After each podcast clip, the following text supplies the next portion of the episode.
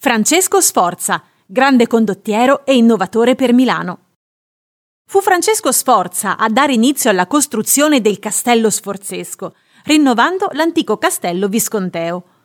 Primo duca di Milano della dinastia degli Sforza, grazie al matrimonio con Bianca Maria, figlia di Filippo Maria Visconti, nato a San Miniato nel 1401, fu artefice della pace di Lodi tra gli stati italiani e della rinascita politica, economica e culturale del Ducato di Milano, guadagnandosi l'ammirazione dei suoi contemporanei, tra cui Niccolò Machiavelli.